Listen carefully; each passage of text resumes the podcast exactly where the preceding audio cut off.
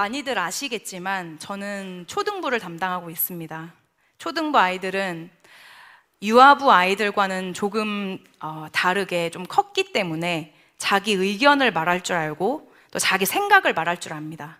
그래서 가끔씩 아이들을 아이들의 입술을 통해서 울컥하는 감동을 받기도 하고 또 뜬금없는 너무 재밌는 이야기를 듣기도 합니다.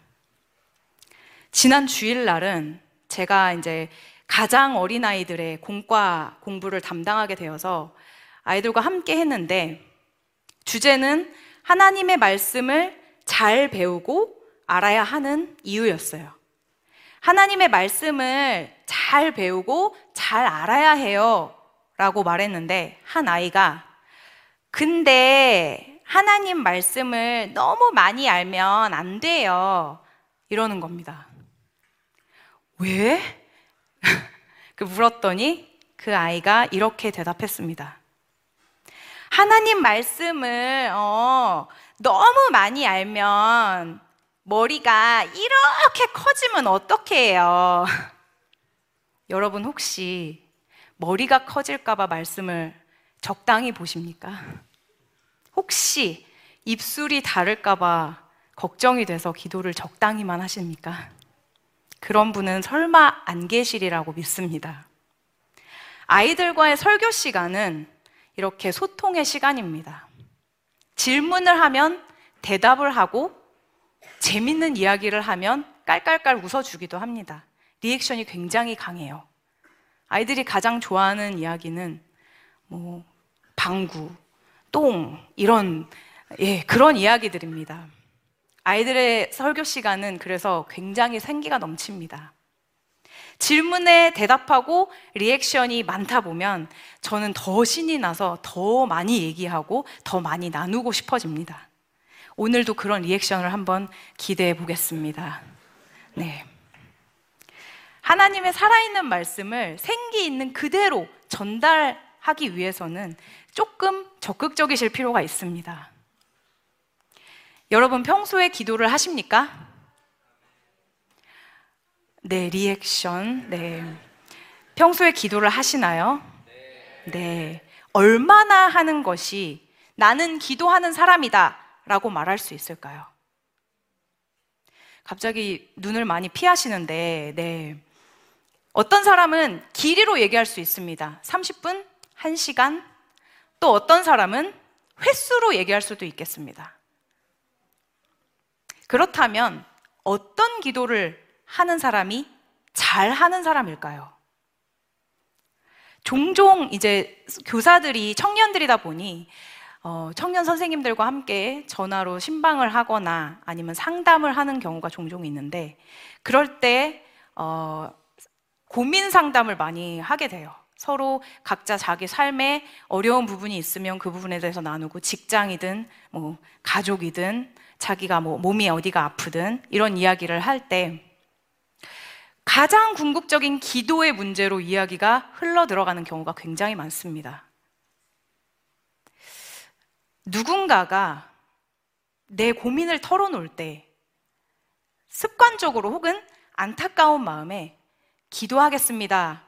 라고 대답해 보신 적 있습니까? 다 있으시죠? 네, 그동안의 리액션을 까먹으셨어요. 네. 이 시간에 나누는 말씀을 통해서 기도만으로 살아가는 삶이 어떤 것인지 그 방법을 알고 그것에 대한 감동을 얻고 또 진짜 그냥 기도하겠습니다 하고 말하는 사람이 아니라 진짜 내가 기도의 사람이 되기로 결심하고 나가는 그런 자리가 되었으면 좋겠습니다. 가장 쉽게 기도를 시작하는 경우는 단연 어려움을 당했을 때입니다. 삶이 힘들어지면, 아이고, 하나님, 이, 이 말부터 나옵니다. 기도가 절로 터져 나오는 거죠. 힘들 때 하는 기도도 기도입니다. 기도하라고 주신 시련이 많기 때문에 나는 왜 힘들 때만 기도하지? 그런 생각으로 굳이 혼자 죄책감에 빠지실 필요는 없습니다. 그런데 상황이 조금 나아지거나 그 문제에 대한 해결의 실마리라도 요만큼이라도 발견하게 되면 그새 그 기도를 내려놓게 됩니다. 그럼 그 다음 기도할 때 또 똑같이 죄책감에 사로잡혀서 나는 지난번에도 그랬고 지지난번에도 그랬는데 힘들 때만 기도하는데 진짜 하나님이 내 기도를 들어주실까? 나라도 안 들어주실 것 같네.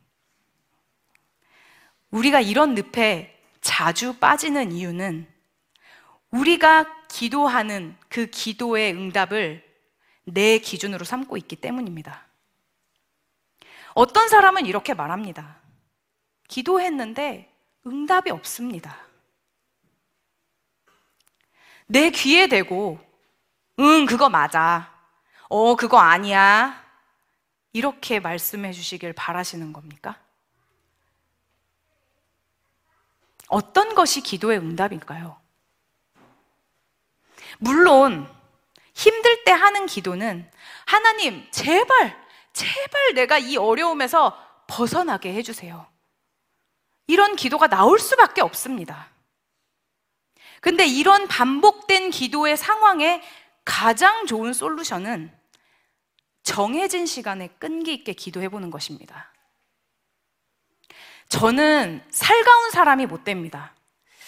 외동딸인데 서른 살까지 부모님과 이제 한 지붕 밑에서 부모님과 함께 어, 살면서도 한 번도 부모님께 뭐 엄마 사랑해 이런 말을 해본 적이 없습니다.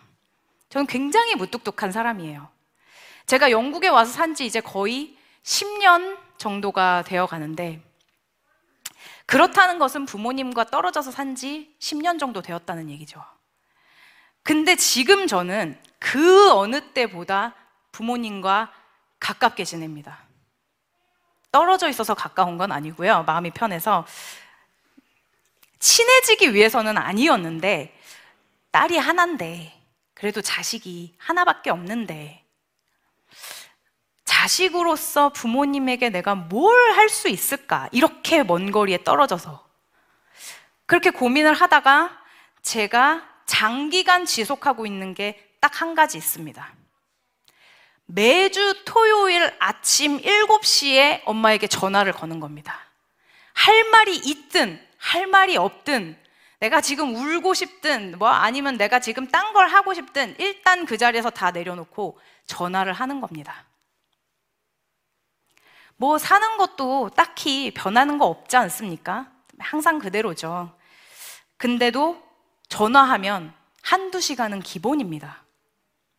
매주 전화하고 이야기하면 뭐 별별 시시콜콜한 이야기들이 다 나오는데 참 그게 신기하게도 그렇게 기도하다 보면 토요일만 전화하는 게 아닙니다.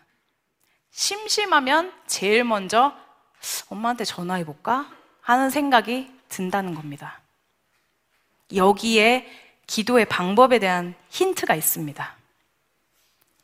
괴로워서 말을 걸든, 심심해서 말을 걸든, 어색함을 깨기 위해서 말을 걸든, 어떤 의미에서든 그 시작은 관계 형성에 굉장히 큰 의미가 있습니다. 연애를 시작하려고 할 때, 제가 연애를 한다는 건 아니고요. 상대방에게 반복적으로 연락을 하라고 하죠. 이런 얘기 많이 들어보셨을 겁니다. 상대방에게 매일매일 같은 시간에 문자를 보내는 겁니다. 그러다가 하루 안 보내면 오늘은 왜 안 오지? 이런 생각이 든다는 거예요. 제가 연애 솔루션을 얘기해 드리는 게 아니라 그렇게 상대방을 스며들게 만들다는 겁니다. 이런 연애 이론이 있을 정도로 반복된 contact은 굉장히 큰 의미가 있습니다. 실제로 제가 실험을 해봤습니다. 제가 연애를 했다는 건 다시 얘기하지만 아닙니다. 매일 같은 시간에 같은 자리에서 길든 짧든 다리가 아프든 머리가 아프든 일단 시작을 하는 겁니다. 기도를.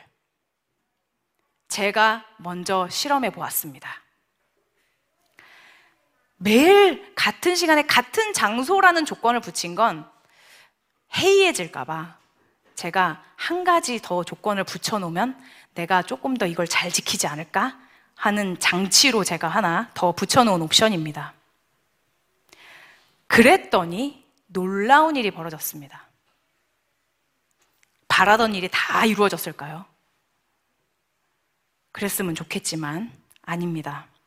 갑자기 돈을 잘 벌게 되었을까요? 굉장히 이렇게 하시는 분이 계시네요. 네, 아닙니다.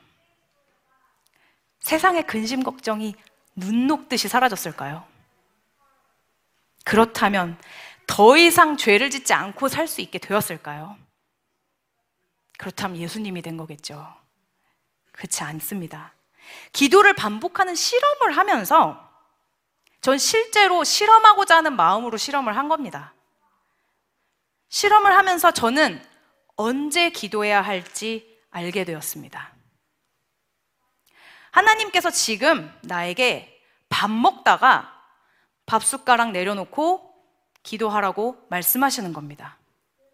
바로 그 하나님이 원하시는 타이밍을 알게 된 것입니다. 아, 그게 뭐야. 그냥 기도하다 보니 더 많이 기도하게 되었다 이거잖아. 뭐 이렇게 생각하실 수도 있겠는데 조금 더 자세히 말하면 내가 원하는 기도를 하다가 하나님이 원하시는 기도를 하게 되었다라고 말하는 게 조금 더 정확할 것 같습니다.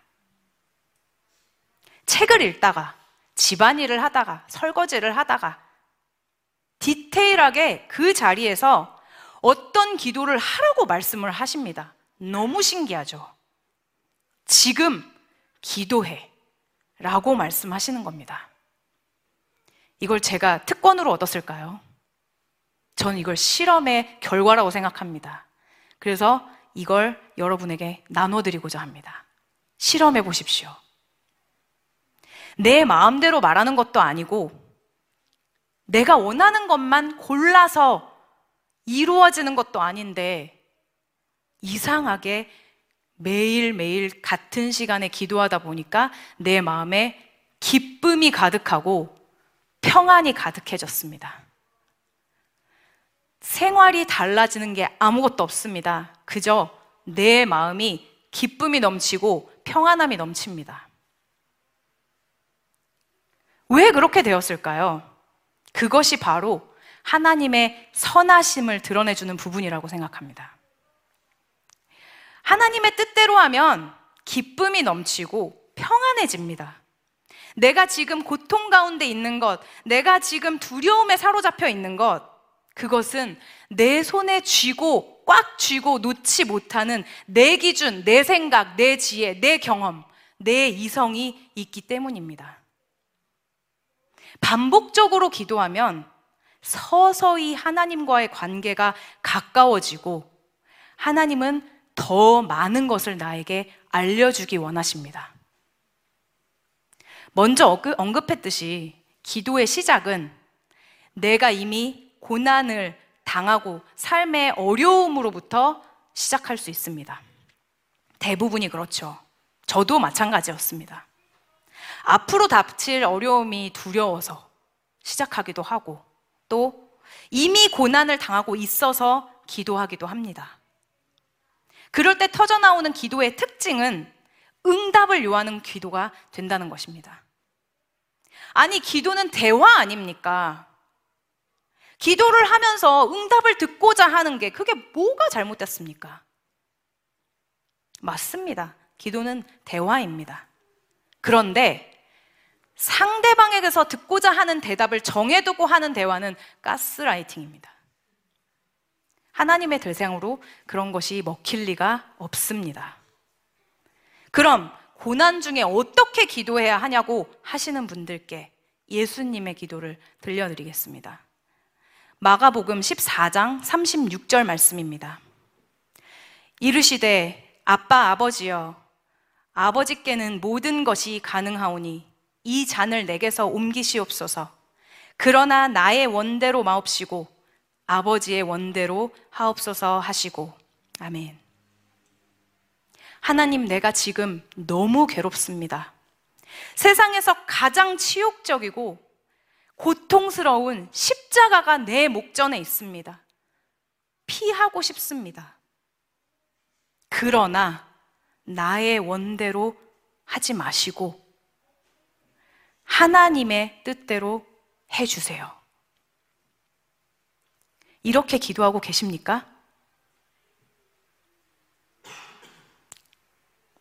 예수님이 완벽하신 분이라 이런 기도가 특별해서 나온 것이 아니라 이렇게 기도하라고 알려주시는 겁니다. 오늘 지금 우리에게 어떻게 기도해야 되는지 직접 보여주고 계십니다. 예수님의 기도는 포기가 아닙니다. 선하신 하나님에 대한 완전한 신뢰입니다. 고통과 두려움으로 피하고 싶지만 그럼에도 불구하고 하나님의 선하신 계획에 따라 사는 것이 베스트다라고 믿을 때 나오는 기도입니다. 시편 86편 7절에서 11절 말씀 보시겠습니다. 나의 환난 날에 내가 주께 부르짖으리니 주께서 내게 응답하시리이다. 주여 신들 중에 주와 같은 자 없사오며 주의 행하심과 같은 일도 없나이다. 주여 주께서 지으신 모든 민족이 와서 주의 앞에 경배하며 주의 이름의 영광을 돌리리이다. 무릇 주는 위대하사 기이한 일들을 행하시오니 주만이 하나님이시니이다. 여호와여 주의 도를 내게 가르치소서 내가 주의 진리에 행하리, 행하오리니 일심으로 주의 이름을 경외하게 하소서. 아멘. 시편 86편은 다윗이 환란 가운데 기도한 내용입니다. 다윗의 기도는 하나님을 경배하고 찬양하는 내용으로 가득합니다. 기도의 처음과 끝이 아닐까 생각합니다. 시편은 워낙 다윗의 기도가 많이 담겨 있죠. 우리가 잘 아는 구절을 더 함께 보시겠습니다. 시편 23편입니다. 여호와는 나의 목자시니 내게 부족함이 없으리로다. 그가 나를 푸른 풀밭에 누이시며 쉴 만한 물가로 인도하시는도다. 내 영혼을 소생시키시고 자기 이름을 위하여 의의 길로 인도하시는도다. 내가 사망의 음침한 골짜기로 다닐지라도 해를 두려워하지 않을 것은 주께서 나와 함께 하심이라. 주의 지팡이와 막대기가 나를 안위하시나이다. 주께서 내 원수의 목전에서 내게 상을 차려주시고 기름을 내 머리에 부으셨으니 내 잔이 넘치나이다. 내 평생의 선하심과 인자하심이 반드시 나를 따르리니 내가 여호와의 집에 영원히 살리로다. 아멘. 다윗이 많이들 아시죠? 다윗이 아들 압살롬의 반역에 쫓겨서 피난당하는 중에 하나님께 드린 기도문입니다.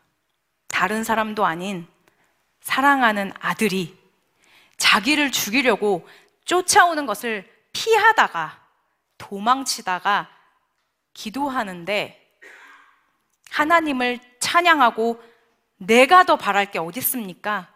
내 잔이 넘칩니다. 라고 고백하고 있습니다.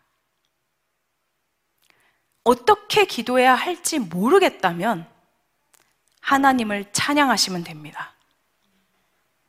내가 자꾸 뭔가 바라는 기도만 하고 있는 것 같아서 내가 하나님 앞에서 너무 부끄럽다. 이런 분들은 하나님, 하나님이 있어서 내가 너무 좋습니다.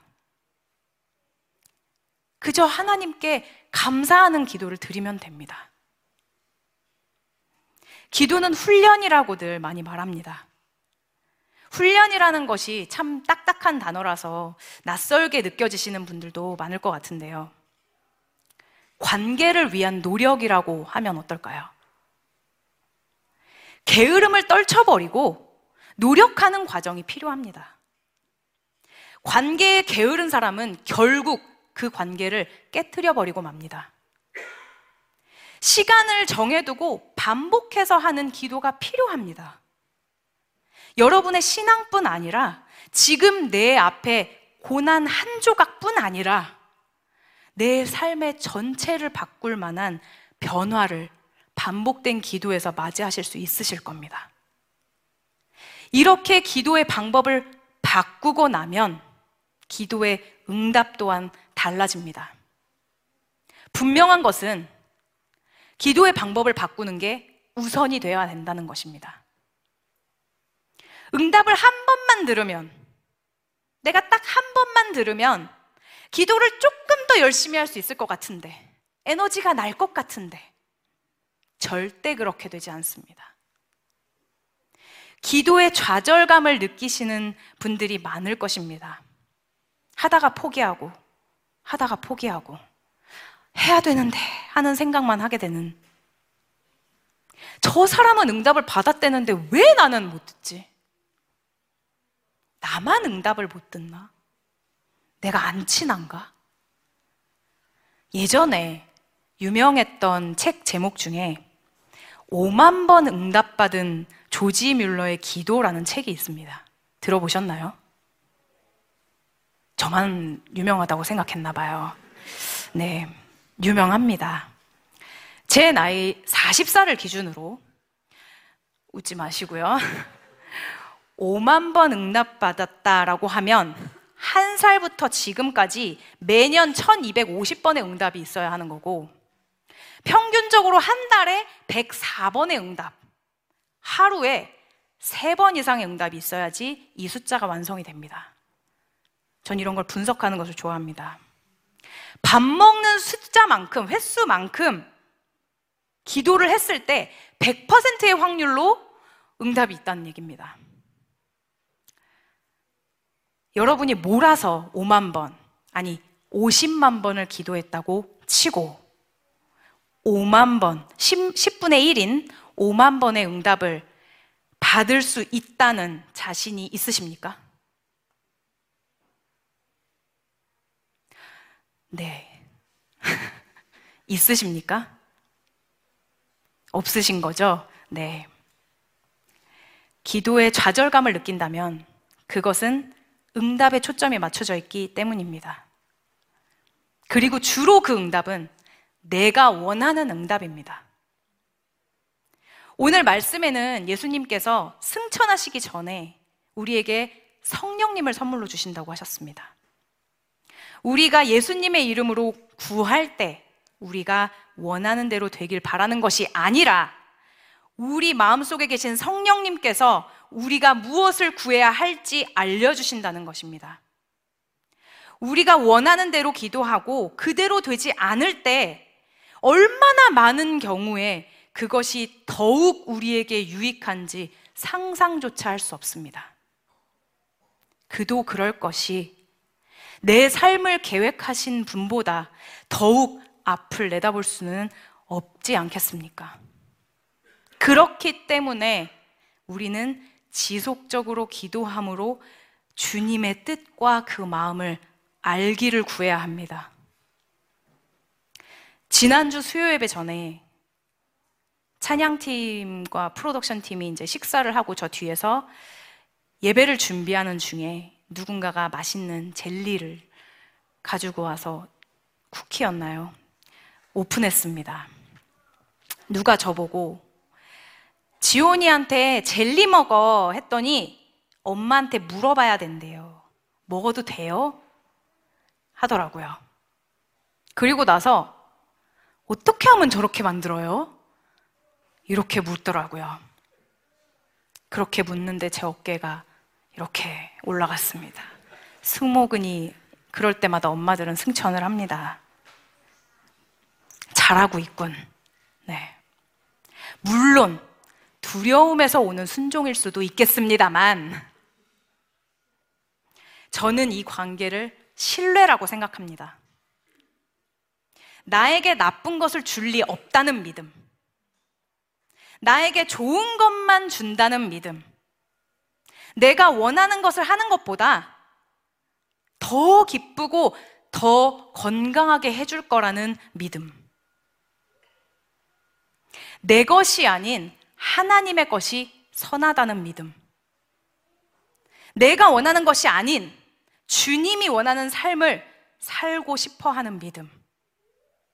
성령님이 인도하시는 기도는 그것을 가능하게 합니다. 기도는 나와 하나님을 연결하는 탯줄입니다. 탯줄에 연결되어 있지 않고 떨어져 나오면 더 이상 하나님께서는 나에게 어떠한 영양분도 공급해 주실 수 없습니다. 탯줄로 내가 연결되어 있지 않으면 나는 더 이상 하나님의 자녀가 아닙니다. 탯줄은 뗐다 붙였다 할 수 없습니다. 내가 편할 때 붙였다가 내가 내 힘으로 뭔가 구하지 못할 때 아, 그럼 이제 하나님이 주시는 걸 좀 받아볼까 하고 다시 붙인다? 이것은 불가능합니다. 탯줄에서 한 번 분리된 아기는 살 수 없습니다. 다 크기 이전에는요. 십자가로 인해서 이제 우리와 하나님 사이에 어떠한 담도 없는 직접적인 관계가 되었습니다. 우리는 누굴 통할 것도 없이 하나님과 다이렉트로 연결된 관계입니다. 기도의 탯줄을 놓지 마십시오. 우리는 직접 연결되어 있습니다. 잠시 내려놓았다면 지금 당장 다시 회복하십시오. 그래서 하나님이 주시는 우리 삶의 영양분을 마음껏 공급받으시기 바랍니다. 기도할 수 있는데 왜 걱정하십니까? 라는 찬양의 가사는 기도할 수 있다면 걱정이 없다라는 의미입니다. 기도하면 하나님이 내 삶에 적극적으로 개입하십니다. 성령님의 마음을 알게 됩니다. 기도하면 내 마음이 단단해져서 쉽게 낙심하거나 상처받지 않게 됩니다. 내가 아무리 굳게 마음 먹어도 쉽게 되지 않던 일들이 기도하면 너무 쉽게 그렇게 됩니다. 쉬지 말고 기도하라신 말씀을 따라서 하나님의 선, 선하시고 온전하신 뜻에 따라 굳건한 믿음의 삶을 사시는 여러분 모두가 되시길 간절히 소망합니다.